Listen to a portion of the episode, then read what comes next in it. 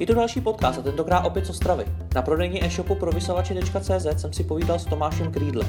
Jeho e-shop je jediným specialistou na příslušenství pro vysavače. V databázi má asi čtyřicet tisíc typů vysavačů, pro které nabízí nějaké zboží.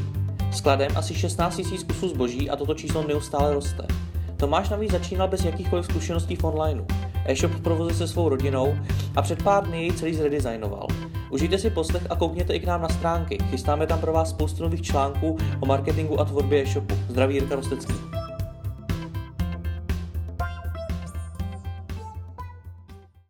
Tomáši, my se teď nacházíme na prodejně tvýho e-shopu provysavače tečka cé zet. Prozrať nám, jak dlouho buduješ? Začali jsme ho připravovat v půlce roku dva tisíce deset, spustili jsme ho v březnu dva tisíce jedenáct, mhm. takže teoreticky pátý rok. Mhm. Prozradíš nějaká čísla? Hmm, jsme malý e-shop, začínali jsme postupně, možná později se to zvíte i proč. V tuto chvíli stoupáme meziročně zhruba o třicet procent, děláme průběžně dvacet, třicet i padesát objednávek denně, ve špičkách i více a hranici zhruba atakujeme pět milionů ročně obratu. Hmm, to je moc hezký. Kolik vás na to je? Dohromady tři, ale o samotný provoz e-shopu se starají dva lidé a jeden, to jsem já, jsem ten v pozadí, který se stará o ten zbytek, který není přímo provozní, ale je potřeba udělat taky. Což zase na druhou stránku, ale vzhledem k tomu, že provozovat e-shopy poměrně hodně práce, tak to asi není tolik. Jak to zvládáte? Já si myslím, že dobře. V tuto chvíli jsme dobře sehraný tým, jsme schopni zvládnout i trojnásobek toho, mhm. co teďka standardně děláme. Vyzkoušeli jsme si to v nějakých špičkách, třeba po svátcích, když se nazbíralo více objednávek. Mhm. Takže tam to zvládáme.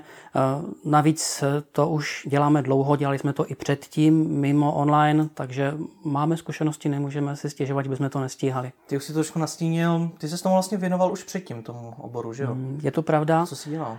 Já jsem začal v roce dva tisíce jedna pracovat pro jednu z největších firem dodávající příslušenství k elektrospotřebičům v České republice. Fungoval jsem jako obchodní zástupce pro celou Moravu. Bylo to velice hezké období, všechno nám to fungovalo, stali jsme se, dá se říct, lídry na tomhletom trhu, ale zajímali jsme se spíš pro velký obchod, pro obchodníky, kteří to prodávali dál. Krize pro nás přišla v tom roce dva tisíce devět dva tisíce deset, kdy zaprvé došlo k tomu, že se spousta zákazníků těch malých buď to spojila s velkými sítěmi, anebo to obchodování úplně ukončili. V tu chvíli se nám během roku podařilo ztratit skoro sedmdesát pět procent zákazníků, protože ač jsme obsluhovali i velké sítě, tak pro snížení nákladů a ceny pro ty velké sítě se samozřejmě to všechno dělalo centralizovaně a obchodní zástupci už nebyli potřební. Takže v té době v roce dva tisíce deset jsme přemýšleli, co dál, kam to posunout, protože jsme s manželkou pracovali oba dva na tomhle tom postu a výsledek z toho byl ten e-shop. Proč zrovna e-shop? Proč jste třeba nehledali práci u jiné firmy nebo někde jinde? Dělali jsme už to dlouho. Byla doba, kdy jsme měli tady na Moravě skoro tři sta zákazníků, které jsme obsluhovali každý den. A dělal jsem to sám a bylo to pro mě strašně moc náročné. A ve chvíli, kdy manželka jako manažérka v bance už toho taky měla toho tlaku dost, tak jsme hledali cestu, jak se z toho nezbláznit, z té práce, tak jsme přišli na takový nápad, že se uskrovníme a že nám bude lépe, když budeme pracovat spolu. A proto do roku dva tisíce šest manželka opustila banku, nastoupila se mnou na obchodní zastoupení a jezdili jsme celou Moravu. A v tu chvíli, když, když už něco umíš, když už něco znáš, tak se to nechce odpouštět. Hmm. Proto jsme si vybrali ten e-shop jako pokračování. Takže v tuhle tu chvíli nám zbývá ještě nějaký zbytek velkoobchodních zákazníků a zbytek nebo začátek toho e-shopu, protože si myslíme, že to budování pět let ještě málo, že máme před sebou ještě dlouhou cestu. Zase na druhou stránku všechny ty znalosti, co zmiňuješ, tak ty byly jakoby z oblasti toho prodeje, ale měl jsi nějaké zkušenosti s tím online marketingem, s tím provozováním toho samotného e-shopu? No, s provozováním e-shopu jsem měl minimální zkušenosti. Měl jsem předtím malinký e-shop, který prodával fotografické batohy. Ten jsem ještě předtím, než jsme spustili ten, ten e-shop, prodali. Takže zkušenosti jsem měl snad jenom v tom, jak ten balíček zabalit, jak ho poslat, ale ne s tím klasickým marketingem, to jsem se opravdu musel učit až později. Jak? Co jsi dělal? No, bylo to kruté. Ve chvíli, kdy jsme začínali, tak jsme přemýšleli, komu zadat vytvoření toho e-shopu, to e-shopové řešení. A naší představou bylo, že to necháme velké firmě, která nás provede přes ty rozbouřené vody toho internetového marketingu a že když budeme za velkou firmou, budeme to mít jednodušší, protože nám spoustu věcí pomůžou, potlačí nás tam, kam bychom měli jít. Opak byl pravdou. Dostali jsme standardní krabicové řešení a během krátké doby, když jsme to v březnu, v dubnu začali spouštět, tak do konce roku jsme pořád nebyli nikde vidět na stránkách, ve vyhledávačích, nikde. Prostě jsme neexistovali. Tak jsme začali zjišťovat, co a jak, až potom jsem zjistil, že ta velká firma za tím člověkem je sice hezká věc, ale už ty ostatní věci si člověk musí udělat sám. To znamená, marketing není na dodavateli, ale je na tom, kdo ten e-shop vede, v tom, tom případě na mě. Já jsem měl velké štěstí na lidi kolem sebe.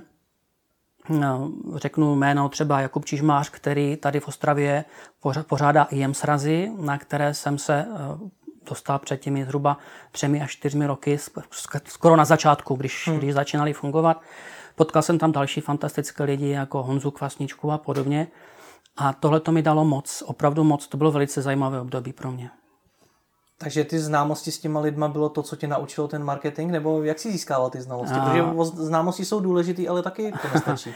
Tam spíš nejde jenom o ty známosti, hmm. ale o to, v jakém prostředí se člověk pohybuje.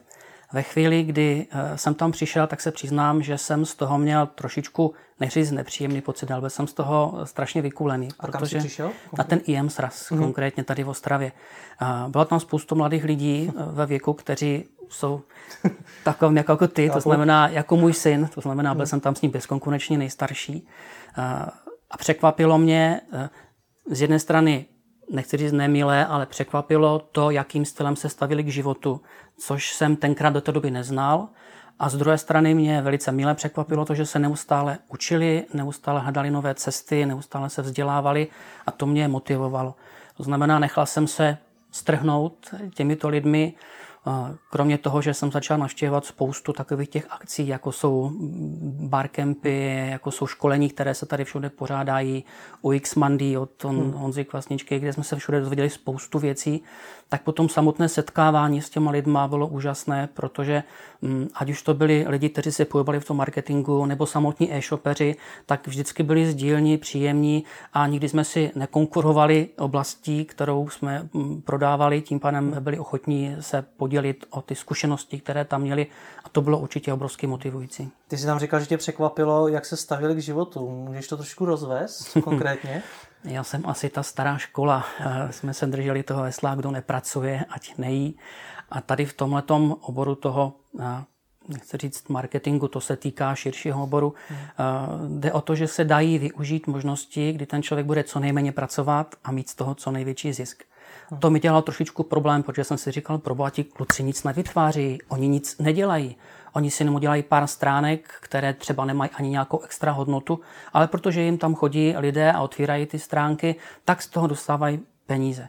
No, to samé affiliate mi připadal takový trošičku zvláštní, hmm. než jsem to pochopil, ty principy, jak to funguje, a než jsem to přijal, že to je prostě šance, kterou, když někdo umí využít, tak se může mít třeba dobře i bez té práce, pokud se mu to podaří. Dokážeš říct třeba jednu věc, která ti na, tom, na těch lidech tam nejvíc inspirovala? Ta snaha pořád něco dělat, mm-hmm. pořád hledat cesty, pořád se učit, ukázat, že něco umím a předat to třeba i zdarma na těch, mm. na těch školeních. Je to jednoznačné tím, že ti kluci, řekněme někoho, kdo dělá PPCčka, udělá ti, udělá ti nějaké školení, mm. udělá si tím reklamu, tak každý e-shopper, takového ražen jako jsem já, který chce to posunout dál, ale ví, že na to nemá kapacity, nemá na to čas ani vědomosti, si to nebude dělat sám. Hmm. Tak já vždycky říkám, že na ty školení chodím proto, aby jsem se dozvěděl, o čem to je, kam se mám směřovat, jakým směrem se dá jít, hmm. ale stejně potom oslovím právě tady tyhle ty lidi, kteří se mi prezentovali, které jsem znal a kterým věřím, proto, aby mi pomohli udělat tu moji práci. Protože v tomhletom, v té sestavě, o které jsme mluvili ve třech lidech, dělat něco velkého nejde. protože buď to budu dělat špatně, anebo se to budu snažit dělat dobře, ale zazdím úplně všechno ostatní, protože se budu hrabat jenom v té jedné věci, abych ji pochopil, hmm. abych si mi naučil a bude mi utíkat spoustu dalších věcí, které zase potřebuju, aby fungovaly. Hmm. Takže z toho, co říkáš, je patrný, že vidíš velký smysl v tom sdílení těch zkušeností a předávání. Ne? Pro mě to je úžasné, hmm. protože v té době, kdy jsem ještě dělal v tom offlineu, tak už se nebylo kde vzdělávat. Maximálně si zaplatit nějaké drahé školení, o kterém člověk vůbec nevěděl, jestli pro něho bude mít hmm. přínos.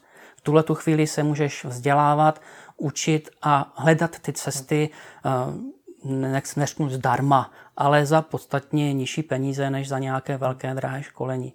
A jak jsem říkal, nejde spíš o to, aby jsem se to naučil, ale abych pochopil, abych našel, našel tu cestu. Je tohleto to, co bys doporučil e-shopařovi, který začíná a taky nemá ty zkušenosti v tom online marketingu, aby, aby taky třeba navštěvoval ty konference, nebo jako se to dělal ty? Bez diskuzí. Pokud se chceš něco naučit, něco pochopit a posunout se dál, musíš tohleto absolvovat. Pokud člověk se rozjede e-shop a řekne si tak, teď ho mám a co se bude dít? No, nebude se dít vůbec nic. Je to takový exhibicionista, který se svléká v hlubokém lese. Stejně ho nikdo neuvidí, nikdo ho nedohledá. To znamená, asi to je jediná cesta. Pokud nejsme tak bohatí, abychom si mohli zaplatit nějakou velkou agenturu, která to udělá za nás. Přinesl jsi si něco i z toho offlineu? Hmm, myslím si, že jo. Spíš to byl takový ten, ta otevřenost, ta lidskost, ten přístup. Tím, že jsem v tom offlineu dělal dlouho a měl jsem spoustu zákazníků, tak z recese řeknu, že jsem to dělal na ksicht. Že prostě mi lidi znali. Jezdil jsem za nima dlouhé roky a do dneška tam jezdím. A i když přišla konkurence a nabídli jim třeba i levnější cenu, jenom aby mě podlezli tou cenou, tak mi ti zákazníci stejně zůstali. Protože věděli, že jsem solidní, že pro ně udělám maximum, aby všechno proběhlo tak, jak to má proběhnout, aby neměli starosti, aby neměli problémy a prodávali jsme samozřejmě kvalitní zboží, tak ten výsledek z toho byl, že jsem a dlo, budu dlouhodobým partnerem těchto lidí, které si vážím a oni se zase váží mě. A tohle to jsem přenesl i do toho onlineu, kdy nejsme anonymní firma, tím, že jsme tak malí, tak vždycky se mluví s konkrétním člověkem hmm. a my se snažíme těm lidem chovat se k ním takovým způsobem. Máme takové krédo, jestli to můžu říct. Říkám si, že bych jsem chtěl se chovat ke svým zákazníkům tak, jako by jsem si přál, aby se ke mně chovali mý dodavatelé a lidi, od kterých já nakupuju. Což je z jedné strany dost komplikované, hmm. protože člověk do toho musí dát hodně, aby vyšel vstříc těm lidem, aby je pochopil, co vlastně chtějí. A v tom našem oboru zvlášť, když vezmeš, že máme databázi, v které je přes čtyřicet tisíc vysavačů a lidé, když potom po nás jsou informace, tak ani pro nás to není jednoduché jim vyjít vstříc. Ale je to úžasná odměna ve chvíli, kdy tady přijde babička a řekne, mě praskla hadice, co s tím mám dělat? Byla jsem v servise, tam řekli, že už se to nedělá. A my, protože chceme jim vyjít vstříc a v určitých případech můžeme, tak ty babičce tady tu hadici prostě přestrojíme, upravíme, uděláme to tak, aby to fungovalo, tak se říct, tak trošku kouzlíme, aby to fungovalo. A ta paní odejde a my jsme šťastní. I když jsme za tu půlhodinovou práci jsme se v žádném případě nezaplatili, ale máme dobrý pocit z toho, co jsme udělali. To znamená, z toho offlineu do toho onlineu se snažíme přenést takovou tu lidskost, snahu pochopit ty lidi, vyjít jim vstříc, chovat se k ním slušně a vždycky udržet tu úroveň a nepodrazit ji v žádném případě. Ale jak dlouho tu úroveň skutečně dokážete udržet? Do, jak, do jaký velikosti toho e-shopu lze to je, ten přístup? To je otázka. Otázka, kam to člověk chce potáhnout a kam se to dostane. Ve chvíli, kdy to bude tak náročné, že budeš muset zaučit lidi, tak nastává a nejenom pro nás, ale pro všechny ostatní problém. Hmm. V tuto chvíli, když my potřebujeme si vzít pár dní volna, tak protože jsme rodinný podnik, tak tady zaskočí dcera, která už nám, s náma tady víc než rok pracovala. Takže teď věřím, že už většinu věcí zná, většinu věcí pochopí. Ale ve chvíli, kdyby jsme tady měli přijmout někoho nového, tak naučit se ten obrovský sortiment, ač jenom v, v úzkém proudu toho příslušenství, je relativně složité, protože každý výrobce, každý vysavač má jiné potřeby, jiné možnosti a je to potřeba pochopit. Takže ano, když to přeroste do určité hodnoty, potom už bude záležet na tom, jak se budeme schopni naučit ty lidi, kteří budou komunikovat. A nebo můžeme nechat vedení firmy někomu jinému a můžeme zůstat od toho telefonu. To je taky možnost. Je tohleto všechno, co jsi teď zmínil, to hlavní, čím se snažíte konkurovat jiným e-shopům? Nebo ještě, ještě něčím jiným hmm. se snažíte? Um, Snažíme se samozřejmě tím přístupem, to je obrovsky důležité a konkurujeme tou specializací. My máme konkurenci velkou, ne-li převelikou, protože příslušenství, když řekneme konkrétně sáčky, hubice, prodává každé elektro. Každý velký hráč, když se podíváš, kdo prodává vysavač, hmm. prodává i to příslušenství. U těch velkých hráčů opravdu konkurujeme tím, že jsme úzcí specialisté a rozumíme tomu. A navíc není to pro nás okrajová záležitost, ale ta hlavní, to znamená, jsme specializovaní na tady tohleto. Oproti těm malým hráčům, to jsou většinou firmy, které se poptaly třeba výrobce sáčků a prodávají jenom ty sáčky, po případě nějaké drobné příslušenství, máme zase obrovský rozsah. To znamená, člověk si u nás většinou najde to, co potřebuje, od těch originálních příslušenství až po ty neoriginální, levnější, hmm. a jsme schopni jim poskytnout ten servis. Takže jestli něčím konkurovat, tak specializací, přístupem k zákazníkovi. Vy ale prodáváte poměrně levné produkty, kde budou i poměrně malé marže. To znamená, že potřebujete hrát na velký objem. Jak ho získáváte? Není to jednoduché, jak získat velký objem. Samozřejmě cesty hodně a um, přiznám se, že je nevyužíváme dostatečně a určitě bychom se měli a musíme v mnoha věcech zlepšit. Uh, první řadě, kdyby, kdyby šlo to, jak získat ten, ten uh, dobrý přístup těch zákazníků je, že když je získám, tak ať u mě zůstanou. To znamená mít slušně udělané popisy, slušně udělané fotky k tomu zboží, mít ten web průchozí. A potom jsou takové ty další věci, co se týká PPCček, vyhledávačů a podobně, což se musí neustále s tím pracovat, hledat. Poslední věc, s kterou zatím neumíme dobře pracovat, je mailing, protože v tom našem brandu to je relativně složité.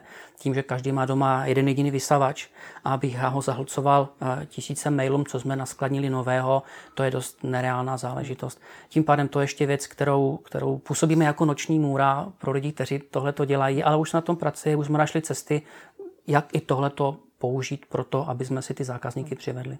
Nese s sebou nějaké výhody to, co už jsi zmiňoval, tedy že jste rodinný podnik? Výhody určitě je to takové, je to pohodové, je to domácí. Navzájem si důvěřujeme, známe se, víme už, jak se kdo chová, že když někdo má špatnou náladu, tak víme, co máme dělat, aby jsme, aby jsme to ještě nehrotili. Ty výhody tam určitě jsou. Je tam obrovská důvěra, máme stejný cíl, stejnou cestu, tím pádem to pro nás je určitě zajímavé. Z druhé strany problém tady nastává u tak malého e-shopu, když bychom se chtěli třeba společně dovolenou. Kdo nás zastoupí? To je obrovský problém, protože ten e-shop v tomhletom rozsahu zavřít už je velký problém. Hmm. Ne, že by to nešlo, můžeme vyvěsit cedulku, prostě týden nepracujeme, hmm. ale už vůči těm zákazníkům, protože na Heurece máme třeba sto procent spokojenost, protože ti zákazníci do čtyř hodin objednají, my to ještě stihne, stíháme zabalit a druhý den to mají doma. Hmm. Když tohoto porušíme, m, už můžeme ztratit určité zákazníky a to nechceme. Hmm. Hmm. Jak teda odděluješ tu práci od toho osobního rodinného života? To snad ani nejde. Práce tady je pořád, ale z druhé strany tím, že jsem do toho online vešel relativně pozdě, hmm. tak mý přátelé dlouholetí o tom absolutně nic neví. Tím pádem je zatěžovat mýma starostma, co kde je, nejde. To znamená, když v sobotu nejede pošta a my nemusíme pracovat, tak se snažíme dostat se někam ven, do hor, do přírody a ve chvíli, kdy jdu s takovýma lidma, jako jsou mý přátelé, tak už o tom nemáme jak mluvit, už to neřešíme a člověk absolutně vypne. Podnikáte spolu už od začátku, protože pokud se nepletu, tak tvoje manželka měla nějaké zaměstnání. Ano, dělala bance, dělala bankovní manažérku, hmm. ale jak už jsem říkal, tam byl obrovský, obrovský problém v tom, že jak tlak na mě jako obchodníka, který musel denně navštívit patnáct až sedmnáct zákazníků, byl náročný, tak v té bance všichni asi ví, že ty nároky jsou obrovské. A v jednu chvíli to, jak máme spolu velice krásný vztah, už začalo skřípat, protože jsme měli, každý si budoval svoji kariéru, svoji práci a nechtěli jsme odbývat děti, které v té době byly ještě relativně malé, tak jsme se o ně museli starat. Bylo to náročné a měli jsme z toho, měli jsme toho nepříjemný pocit, protože já jsem se dopracoval až k nějakému navavému syndromu, kdy už jsem opravdu nemohl. Manželka chodila taky hodně unavená z práce a to bylo to rozhodnutí. Viděli jsme krásný film, zrovna v té době to běželo, jmenoval se to Klik, život na dálkové ovládání, mm. nevím, jestli jsi ho viděl. Mm. Kdo má taky hektické zaměstnání, podívejte se na něho, je to úžasně zajímavé si prožít ten příběh toho člověka, který, který všechno dal kariéře a nakonec zjistil, že všechno úplně ztratil. Mm. A na tom nejkrásnější bylo to, že dostal šanci se vrátit zpátky a prožít ten život ještě jednou. A my jsme si říkali, kam chceme jít. To, že máme slušné příjmy, je sice hezké, ale nežijeme. Jsme z toho unavení, vystresovaní. To byl ten důvod, proč jsme řekli, že se spojíme dohromady, že se uskrovníme a že budeme pracovat spolu. A je to úžasné, bylo to v roce dva tisíce šest, to znamená, bude to za chvilku deset let. Jsme spolu dlouho, vycházíme spolu velice dobře, máme to štěstí, že s manželkou se navzájem dobře doplňujeme, že každý umíme něco a tomu druhému se snažíme do toho moc nekecat, aby jsme si nedělali, nedělali na schvály, ale jsme schopni se domluvit a jsme schopni si pomoct. To muselo chtít na začátku strašnou odvahu. Neměl, neměl si třeba strach z toho, že když se do toho takhle pustíte celá rodina, že přijdete doslova o celý příjem, protože to nemuselo jít? No, strach jsme určitě měli. Hmm. Nebudu lhát, že ne. Ale ve chvíli, kdy člověk přijde o sedmdesát pět procent svých zákazníků hmm. a najednou se dostane do těch nejtěžších chvíl, kdy přemýšlí, co, co bude dál, tak jsme zase uvažovali, můžeme se nechat zaměstnat, budeme každý jinam a budeme mít dva normální příjmy, ale neseděly nám do toho dvě věci. Za prvé to, že bychom nemohli být spolu, což nám za těch pár let, co jsme byli spolu, strašně vyhovovalo. A za druhé jsme byli už tak dlouho sami na sebe, že se udělat představu, že si dám nad sebou zase nějakou šéfa, který mě bude kontrolovat, který bude mít jiný pohled na věc než já, tak to mi opravdu hodně vadilo. Takže rozhodnutí padlo, půjdeme společně, zkusíme ten e-shop, půjdeme do toho, zkusíme to, uvidíme, jestli to půjde. Je pravda, že ten první tři čtvrtě rok to, to bylo trošičku o ničem. Naštěstí pořád jsme ještě měli ty velkoobchodní partnery, které nás nějak drželi nad vodou. A potom jsem začal rozjíždět, manželka už přestala jezdit se mnou, začala se starat pouze o e-shop. Posléze už jsem díky tomu, že těch velkoobchodních partnerů čím dál tím méně, jsem začal více držet toho e-shopu já. Hmm. Ale v tuhle tu chvíli to funguje tak, že na to, aby ten e-shop běžel, stačí dva lidé, to znamená moje žena, která vede veškeré účetnictví, která nakupuje od partnerů a která komunikuje se zákazníky, plus náš syn, který se stará o fakturaci, expedici, balení, navíc to je velice šikovný grafik, tak ho využíváme pro grafické podklady. Po jak dlouhé době vás ten e-shop dokázal plnohodně uživit? Po tom tři čtvrtě roce? Nebo to trvalo díl? To trvalo podstatně déle a jestli tak nás můžu říct, uživí možná dva lidi. Hmm. Ten třetí, to jsem já, ten se pořád musím živit ještě těmi velkoobchodníma partnerama a snažit se to nějak, nějak ustát. Nejsme bohatí, ale děláme něco, co nás baví, co nás uspokojuje, takže jsme rádi, že to tak je, jak to je. A jak zvládáte ty situace, kdy ty a manželka máte odlišný názor, protože podnikáte spolu, tak věřím, že to může být problém. Já jsem zašpičkuju a řeknu svůj názor, manželka svoje, ona zvítězí. Ne, samozřejmě to tak, to tak není. Uh, Jasně, to ne. Je jako v manželství. Uh, když chceš s partnerem velice dobře vycházet, je to vždycky o komunikaci a mnohdy o kompromisech. Což v tom podnikání ty kompromisy se dělat nemají a dělají se těžko, takže to je spíš o té komunikaci. Ale jak jsem řekl, máme to pěkně vyvážené. Já jsem ten, který hledá ty cesty dopředu, který, který vymýšlí, vymýšlí, co by mohlo být. Manželka je zase ta, která zajišťuje ten, ten standardní běh a jsem jí za to šíleně vděčný, protože k tomu podnikání není jenom to, že nakoupím zboží a prodám ho, hmm. ale je tady spousta, spousta věcí, které znepříjemňují život každému podnikateli. To znamená spoustu papírování, které hmm. bohužel k tomu patří a musí se udělat. Jak vypadá takový tvůj typický pracovní den? Není to nic zvláštního. Ráno tady otvíráme v osm hodin, to znamená ráno si můžeme pospat až do těch šesti. Uh, můj konkrétně je trošičku jiný než, než tady těch provozních, kteří tady jsou. Ti samozřejmě nastartují počítače a do odpoledne se od nich nehnou a hmm. odpovídají zákazníkům, balí, objednávají. Tam to je jednoznačné. Já to mám trošičku, trošičku rozlítanější, protože jsem ten, který se musí určité dny v týdnu starat o ty své velkoobchodní partnery, které ještě pořád máme. A k tomu ještě se snažím dělat, dělat ten marketing a všechno kolem. Navíc mojí práce je třeba udělat fotky, udělat popisky, s kterým samozřejmě pomáhají všichni, ale je to takové, že ta moje práce je taková rozházená. Tam zajedu k zákazníkům pro zboží, tam jedu zavést zákazníkům naopak zboží na druhou stranu. Takže já jsem takový rozlítaný člověk, který si musí hodně hlídat ten čas, aby to všechno zvládal. Tak je to šíleně, jak teda určuješ, čemu se budeš věnovat teďkom, protože já věřím, že v tak malém počtu lidí, a ten e-shop zase není tak malý, jak říkáš, tak je to hodně o těch prioritách. Je to hodně o prioritách, jenže příznici G T D mě asi teďka nebudou mít rádi, je mi to na nic, ať jsem se to učil a, a snažil jsem se to využít. Tak ve chvíli, kdy mám rozpis, co všechno mám udělat a, a zavolá zákazník, tak tu chvíli to je všechno úplně jinak. Hmm. To znamená, a, pracuje se na doraz, hledá se každá chvilka. Ve chvíli, kdy jsme ještě neměli ten obchod a podnikali jsme z domu, tak to bylo takové, že jsme nikdy neuměli přestat. Hmm. Ve chvíli, kdy jsme se ráno probudili v těch šest hodin, tak už se zapínal počítač a když jsem se vracel po odvozu zboží a bylo šest sedm večer, tak jsme si k tomu počítači znovu sedli hmm. a znovu jsme u něho seděli. To znamená, to se dá vydržet jenom určitou dobu. Hmm. Takže jsme chtěli, ať můžeme odejít, protože nám potřebovali samozřejmě větší prostory hmm. a taky jsme nechtěli vypadat jak překupníci, když zákazník si chtěl dělat osobní odběr, tak jsme to předávali někde na pumpě, jak nějací překupníci, což nám samozřejmě hrozně vadilo. Hmm. A zase to je o penězích. Potřebuješ mít prostor za rozumné peníze, aby nesnědl veškerý výdělek, který ten e-shop má.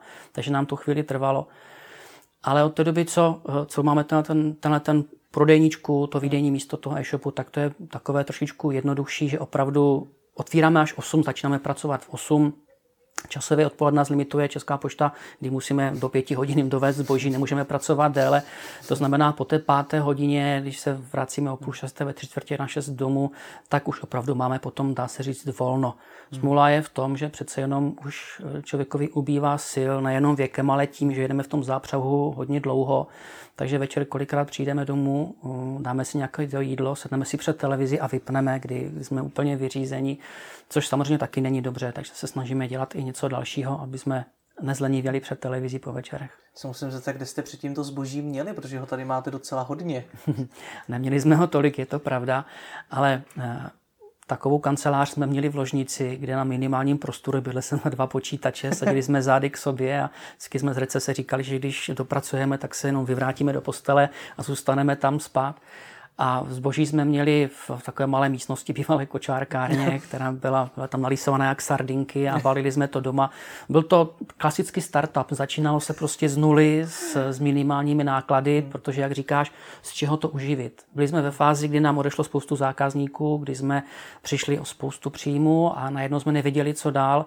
A ten e-shop se rozjížděl relativně dlouho, tak jsme to mohli relativně dlouho dělat v malém prostoru a zvládali jsme to. Já se ještě vrátím k těm prioritám. Nám to docela často posílají čtenáři jako dotaz. Jsou sami, mají svůj e-shop a neví, čemu se věnovat dřív, neví, kam dřív skočit. Co bys jim doporučil? Věnovat se zákazníkům. Ta, to je asi to nejdůležitější. Pokud zákazníka chceš udržet, tak musí mít s tebou dobrou zkušenost, to znamená udělat pro něho maximum. Takže pokud by si chtěl někdo otevřít e-shop, což teďka už nebude tak úplně jednoduché v této době, kdy je to pře-e-shopováno, hmm. tak pokud už do toho opravdu jdu, tak v první řadě se věnovat zákazníkům, v druhé řadě tomu, aby, aby ten zákazník, když už na ty naše stránky přišel, neodcházel, to znamená mít maximálně dobře udělaný, udělaný e-shop. No a potom samozřejmě pracovat s tím, aby jsme toho zákazníka přivedli. Hmm. Takové že bych měl nějaké priority přímo, co je důležitější, co oni zkoušeli jsme všechno, zkoušeli jsme to z té strany, z té strany, hledali jsme cesty a pořád je, pořád je hledáme, pořád uh, nevíme úplně přesně, co je to pravé, ideální. Přiznám se, že nejsem úplně ten analytický typ, jsou tady lepší, kvalitnější lidé, kteří dokážou z nějakých grafů něco vyčíst. Hmm. Já na to jdu hodně intuitivně, to, to ne, že bych to nesledoval, samozřejmě, že to sleduju a učím se to, ale není to pro mě úplně jednoduché. Takže priority tady v tomhletom, ty víš, že teďka připravujeme nový e-shop, tak naše priorita byla nějak změnit to staré řešení, které nebylo průchozí, které nebylo U X políbené, kde bylo spoustu chyb a jejich opravy byly tak cenově náročné, že jsme nebyli ochotní už do toho jít. Proto jsme se rozhodli jako hlavní prioritu udělat nové e-shopové řešení, které je na spadnutí, už to snad můžu říct, že se během, během měsíce bude spouštět hmm. a potom k tomu se samozřejmě budou navazovat ty další věci od link buildingu přes PPCčka, přes mailingy, přes srovnávače zboží, kde se potřebujeme dobře spárovat, i když to není ta cesta, ty srovnávače, kterou bychom chtěli jít. Hmm. Ty jsi to zmínil, je přeeshopováno, další věc, která se často říká, že většina firm zbankrotuje, dejme tomu, do tří let. Souhlasíš s tím? Je to podle tebe pravda? Je to pravda. Je to pravda. Je, je to několik důvodů, proč. Mm. Za prvé, spousta lidí to chce jenom vyzkoušet a zjistí, že na to nemají buňky, nebo to neumí. Nebo velice rychle zjistí, že v tom brandu, který si vybrali, už je taková konkurence, že se prostě nejsou schopni uživit. A potom tady je ta třetí věc, o které jsem mluvil na začátku, to je ta únava. Ve chvíli, kdy člověk pracuje dva, tři roky v kuse a nevypne, tak musí zakončit, dojít k nějakému vyhoření, v nějaké únavě, a to spousta lidí potom nedává. Protože ten začátek, kdy já přejdu z toho zaměstnání a stane se ze mě, řekněme to, jsem nějaký mechanik, seřizovač a vím, že, že přijdu do práce a pracuju od šesti do dvou a potom mám volno, ale vidím, že se to dá dělat lépe a že dokážu opravit ty přístroje lépe než, než ta firma, pro kterou pracuji, tak se postavím na vlastní nohy. Ale on je ten nositel té informace, té zkušenosti, všeho. A pokud si nezaučí někoho dalšího, což u těch malých je, je problém, protože vzít si někoho k sobě, kdo by to uměl nebo koho by učil, už na to nejsou ty peníze, tak zjistí, že na tom pracuje pořád jenom on. Hmm. Že na tom pracuje od rána, pracuje od večera, pokud je šikovný, tak si mu ty zakázky hromadí a u šopu to je to samé, pokud ten e-shop začne fungovat, tak se už z něho nedá vystoupit a říct, teď si vezmu dovolenou, jdu pryč. To prostě nefunguje. Takže v tu chvíli přijde na to, že pracujete dvanáct čtrnáct hodin denně, věnujete tomu často i soboty, neděle a výsledek je ten, že když vezmete týden za rok dovolené, tak celou dovolenou trnete, jestli se z toho nebude stát nějaký průšvih, jestli se to nějak nepokazí. Takže určitě to je těžké a to je asi jeden z mnoha důvodů, kdy ti lidi přece řeknou a dost. Položí to, vrátí se zpátky do toho zaměstnání nebo na pracák, těžko říct kde, ale to je jeden z velkých důvodů, proč to ti lidé vzdávají. Tak se vrátíme tam, kde jsme zase začali na závěr. Není teda jednodušší zase si najít to zaměstnání, vrátit se k tomu, co si dělal předtím pro nějakou jinou firmu, než takhle všechno dělat sám? Vždycky to je možnost, vždycky se to dá udělat, ale jak jsem říkala, už jsem na vlastní noze tak dlouho, že bych to nechtěl. Vzpomínám si na dobu, kdy jsem se nechal přemluvit, abych z volné nohy se vrátil zpátky hmm. do práce a fungovalo to tím stylem, že byl nastavený přesně pracovní proces, v šest se začíná, devět třicet je přestávka, do deseti hodin. Já jsem tam dělal manažera v provozu a ve chvíli mi přišli zákazníci a, a bylo do období přestávky, no tak jsem prostě obsluhoval zákazníky. Hmm. A potom spokojený, že jsem udělal dobrý obchod, jsem si sednul a vzal jsem si tu svačinu o hodinu později, než bych měl. A přišel majitel a říká, už není přestávka. A to jsou věci, to jsou maličkosti, které prostě už mě děsí, že bych se měl do něčeho takového vrátit. Budu sám na sebe, asi nebudu nikdy milionář, ale budu spokojený, budu dělat práci, která mě baví a tím, že se zákazníky velice dobře vycházíme, tak já večer dobře usínám a to je asi ta největší odměna, kterou můžu dostat. Tak já věřím, že se dostaví i ty miliony. Ale... Já, uvidíme. Díky moc za rozhovor. Taky děkuju.